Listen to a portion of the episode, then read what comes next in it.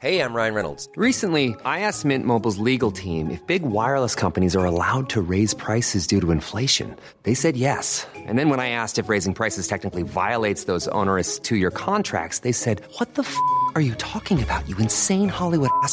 So to recap, we're cutting the price of Mint Unlimited from $30 a month to just $15 a month. Give it a try at mintmobile.com slash switch. $45 upfront for three months plus taxes and fees. Promo rate for new customers for limited time. Unlimited more than 40 gigabytes per month. Slows. Full terms at mintmobile.com.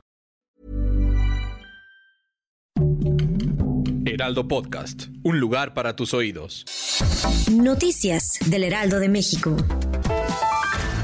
La Ciudad de México inició el mantenimiento y la limpieza de las escuelas en la capital a fin de que estén preparadas para el regreso a clases.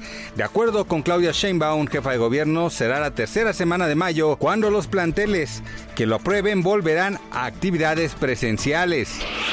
El dólar terminó la jornada en 19.96 pesos de acuerdo con datos del Banco de México. Esto significa un avance de 0.71% con respecto al cierre del viernes pasado.